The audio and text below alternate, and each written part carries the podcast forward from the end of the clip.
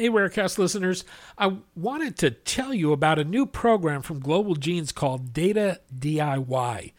Access to data is essential for advancing the understanding and treatment of rare diseases. The challenge for patient advocates and organizations is to be as savvy about data as researchers and clinicians. The Global Genes Data DIY program teaches organization leaders how to become empowered data owners and stewards. If you'd like to learn more about the program, attend an upcoming Data DIY workshop, or view resources, go to globalgenes.org forward slash data DIY.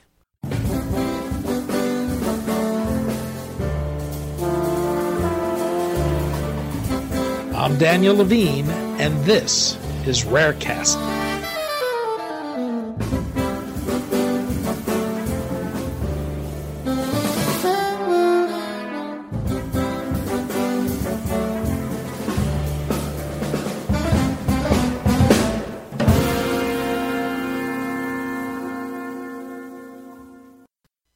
Protalix Biotherapeutics plant cell based platform has been a point of differentiation for the company, a faster and more scalable way of producing protein therapeutics.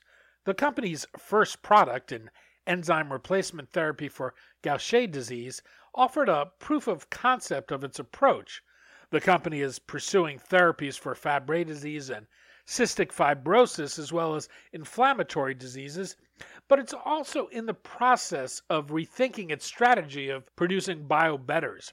We spoke to Dror Bashan, CEO of Protalix, about the company's manufacturing platform, its therapeutic pipeline, and its desire to move towards addressing unmet medical needs.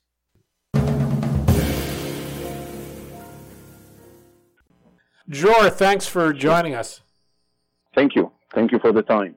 We're going to talk about Protalix, its rare disease pipeline, and its manufacturing platform, which is a point of differentiation for the company. I, I thought we could start with the manufacturing technology, which uses plant rather than mammalian cells to produce biologics. Why is that? What's the advantage? So, indeed, you're right. This is a differentiator. The ProCellEx system was developed actually by Protalix this technology, in essence, expresses recombinant proteins through plant cells. The plant system can produce complicated human proteins like antibodies, enzymes, vaccines, and others in their proper structure. Um, there are unique capabilities for tailor-making, tailor, tailoring genetic engineering and protein engineering tools for pre and post production modifications customized for each individual protein uh, candidate. Uh, today, by the way, our first product we use carrot cells. Today we use tobacco BY2 cells that were genetically modified to be able to express proteins. Uh, Protalix holds about 25 years of experience uh, in expressing and producing protein in plant cell culture. From a safety point of view, just to answer your point with regard to uh, advantages, uh, unlike mammalian cells, uh, the growing medium that is used for the culturing of the plant cells is relatively simple, simple and contains no additive from any animal source. And therefore, the plant cells do not hold any potential risk of carrying toxins or human pathogens. And that they are uniquely suited for the safe production of protein-based therapies. And actually, once we establish the cell line, uh, the plant cell culture is, is very robust and is much less sensitive to changes in the parameters as temperature, pH, CO2 of the culture itself. Uh, and this actually facilitated in, in, a, in, the robustness of the production process. We use, uh, uh, you know, uh, bioreactors, uh, you know, for production. And overall, the manufacturing process is, is simple and straightforward and has an horizontal scale-up.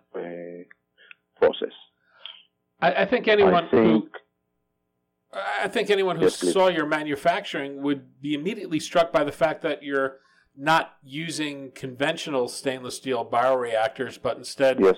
disposable polyethylene Plastic. bags. What's what's the benefit of this? It's very simple.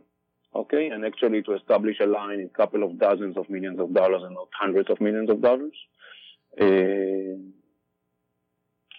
you can actually, because the, the, the biggest uh, bioreactor is 800 liters, so you can actually, as I mentioned earlier, you can uh, horizontally scale up the process as needed, depends on the quantities and the expression levels, of course, from a protein to a protein.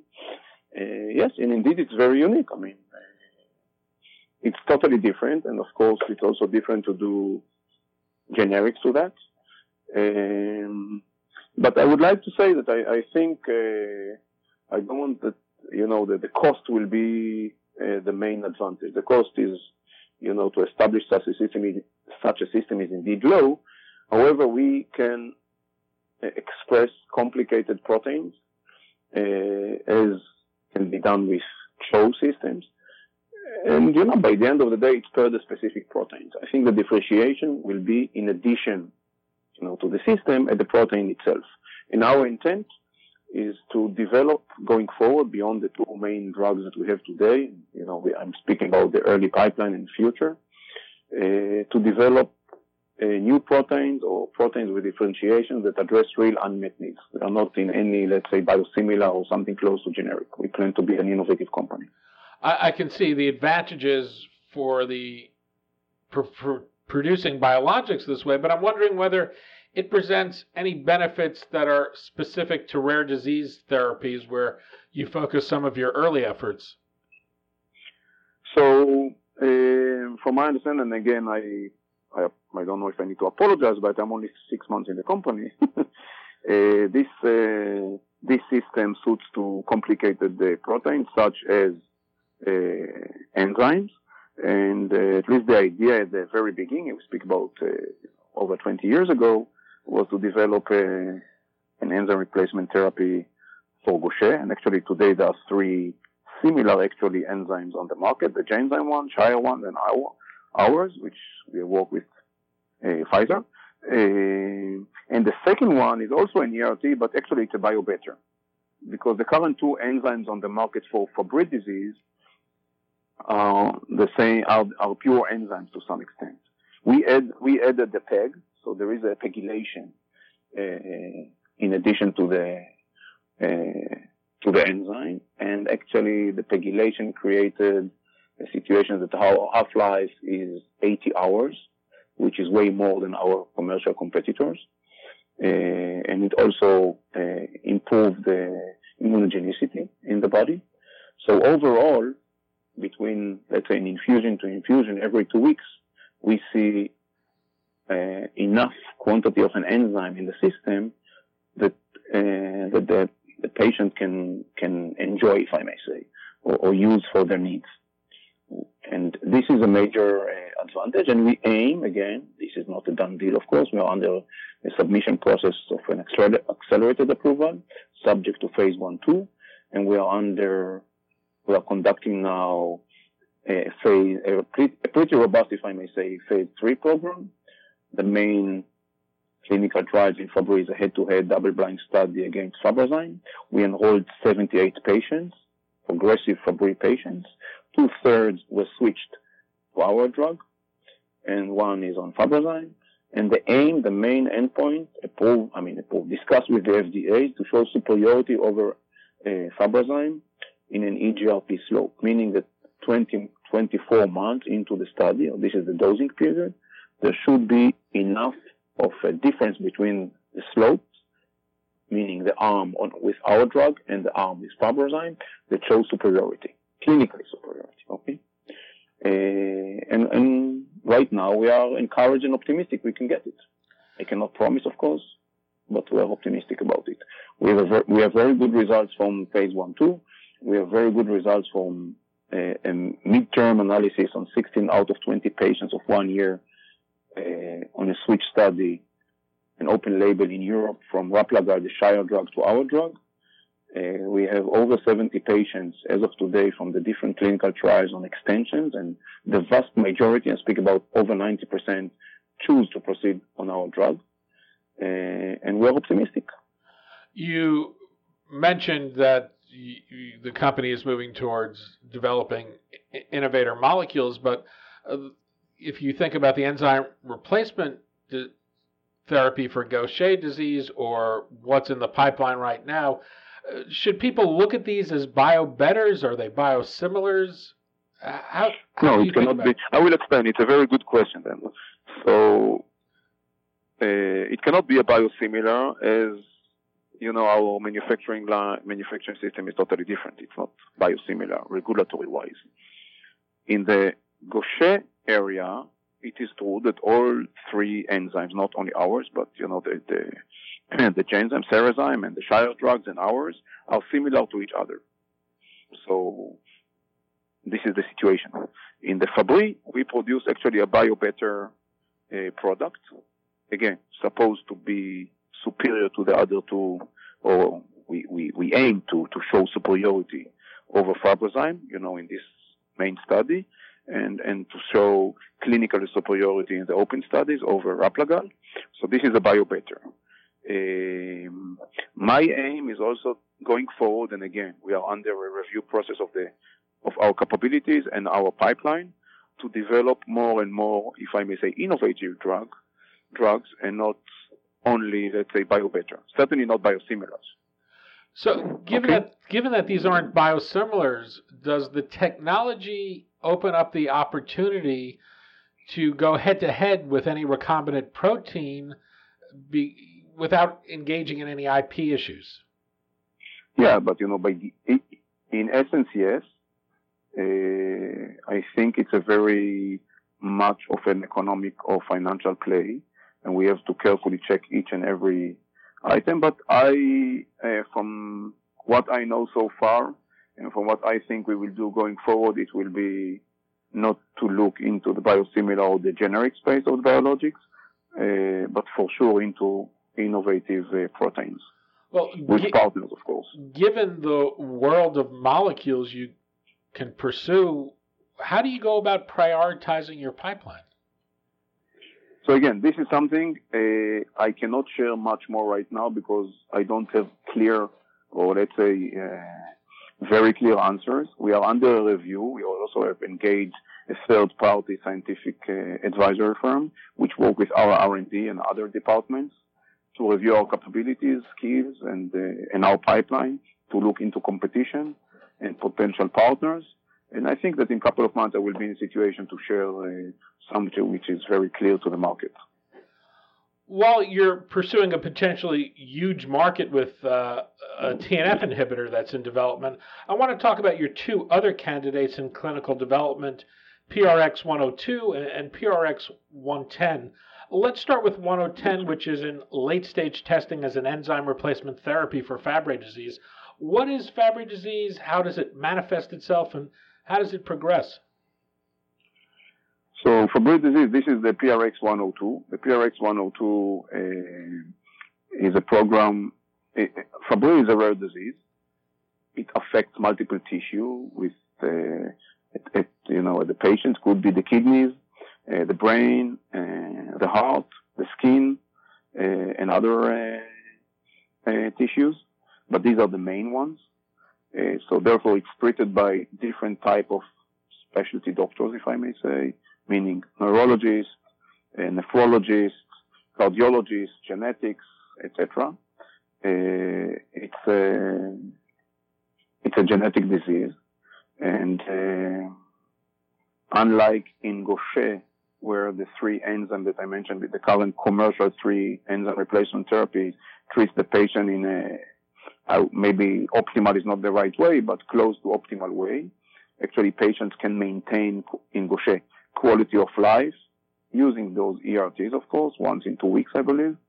Um, but in Fabry, it's a different uh, situation. Patients are deteriorating. Many of them get to dialysis. Uh, actually, the kidneys, for example, functions much less or in a much weaker situation uh, than let's say, healthy uh, people.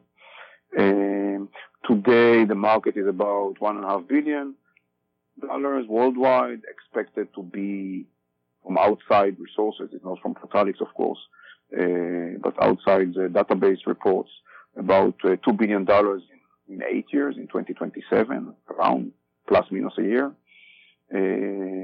Uh, in the US today, there is one ERT approved called Fabrazyme. It's a drug that exists 20 years on the market by Genzyme. And there is a new, a pretty new, I think for a year and a half, an oral chaperone for, from Amicus. It's called Galafold. This drug aims to treat a part of the mutations in Fabry, not all of them. Therefore, it does not supposed to fit all patients, but, but again, it's an oral chaperone. Uh, an oral medication, so a chaperone technology. In Europe, uh, there is another drug in addition to these two, which is Replagal. This is the Shire drug. It's also an enzyme replacement therapy. Protalix drug, the PRX102, aims to be, aims to be, and we plan our clinical trials in order to show superiority over those two enzymes and take a major part of the market share, hopefully if we can show superiority, regulatory wise, of course. Uh, therefore, we, we conduct these three uh, trials in, in, in our phase three program. How, do, um, how does your enzyme replacement, though, differ from uh, Shires or Genzymes? As I mentioned before, we added the PEG. So actually, the pegylation created a situation that um, the drug lasts uh, uh, much longer time uh, in the system and actually in this respect with a very low level of immunogenicity, which means to translate it that from infusion to infusion every other week there is enough quantity of an enzyme in the system uh, for the patient to uh, to cover the deficiency of let's say it's a genetic disease and the implication. Okay? Uh, and by the way, I mean, we need to show it, of course, in clinical trials. This is supposed to be clinically much better for the patient than, than the other two enzyme replacement therapy. Again, this is under clinical trials. It has to be approved by the FDA and the European authorities and other authorities. Just for just from a regulatory point of view, right now, Protalix is under an accelerated approval process to submit a BLA to the FDA in Q2, early Q2. I hope it will be April, but let's say April, May. Subject to a phase, to phase one, two that successfully was conducted. We had a meeting with the FDA on October 15th of 2019, actually two and a half months ago, and we got the minutes in November, mid-November, approving us, uh, you know, the pathway to submit this BLA, which is very encouraging. And in parallel, we are conducting the phase three program, as I mentioned, where the main study, again, is the head-to-head double blind against Fabrazyme. Uh, there are additional two open label studies. One is a switch over from Replagal, the Shire drug that is approved in outside the US. And actually this, uh, this trial is 12 year, 12 months dosing and was over. We just now need to analyze all the data. So it will take a couple of months and then we can share the results. And again, we are optimistic it's now very good as we published oh, a couple of months ago, over 16 out of these 20. So once we do the full analysis, statistical analysis, we will be in a position to, to share the final results. And the third one is actually a, a different regimen, in which supposed to treat mild Fabry patients once a month and not once every other week. This trial is called the BRIGHT study. 30 patients were enrolled globally. Uh, last patient in was in June 2019, so we expect uh, to have results by September, October of 2020, analyzed, statistically analyzed, and hopefully to show that a certain population of Fabry patients, uh, our product is uh, is fit to be administered once every four weeks, which is a big, a big relief for the patients, of course. You're also developing PRX110 as a treatment for cystic fibrosis. What's this intended yes. to do as a, a, treatment for the rare lung disease? So, uh, this uh, we, this molecule of PRX110 is is uh, potentially good for multiple indications. The, the cystic fibrosis one was the one that uh, we conducted a phase 2A uh, clinical trial. Uh, right now, due to budget issues, it's uh, we, you know, we need a partner. We cannot do it by ourselves. Uh, you know, there is a combination drugs, drug of Vertex. I mean, in, if indeed we will continue to be with a partner that would like to show that uh, our drug can be taken instead of pulmozyme. But again, it's early stage. We, I mean, early clinical stage. We need a partner to uh, to partner with us. Uh, and I prefer to finish for both PRX 110 and PRX 106 the pipeline review process in order to say, uh, you know, clearer statements. I'm reviewing the pipeline in order together, you know, internally and with this external scientific advisor firm to be able to share what and how we are going to operate in the future within the R&D of Protalix. Uh, a lot of attention in this industry is paid to discovery platforms and, and new therapeutic modalities how important a role does innovation in manufacturing play in improving patients' therapeutic alternatives?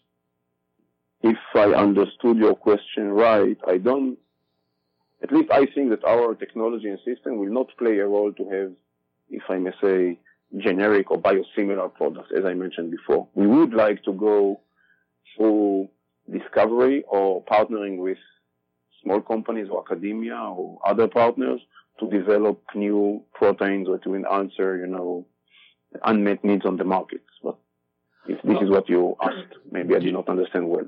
Do you see your technology or other manufacturing technologies moving the needle on the high cost of these therapies?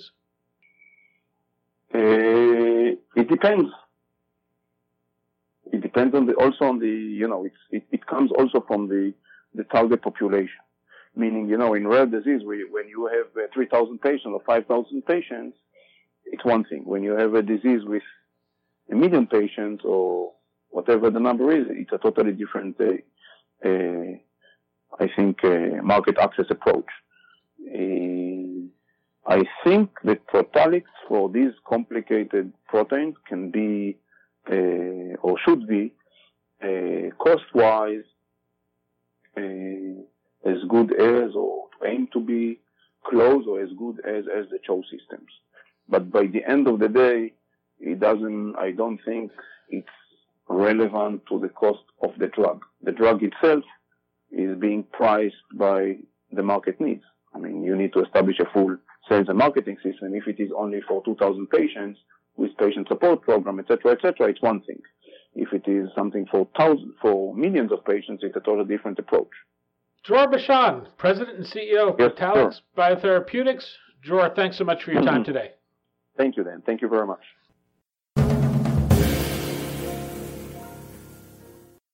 Thanks for listening. For more information about rare disease and to connect to the rare disease community, go to globalgenes.org. To keep up on the latest news and trends affecting the rare disease community, be sure to visit raredaily.org. You can subscribe to the Rarecast RSS feed through raredaily.org or through SoundCloud, iTunes, Stitcher, or your preferred podcast manager. The Rarecast is produced for Global Genes by the Levine Media Group. You can also find our podcast, The Bio Report, on these popular podcast sites. Our theme music is composed by Jonah Levine and performed by the Jonah Levine Collective. We'd love to hear from you. Drop us a note at danny at levinemediagroup.com.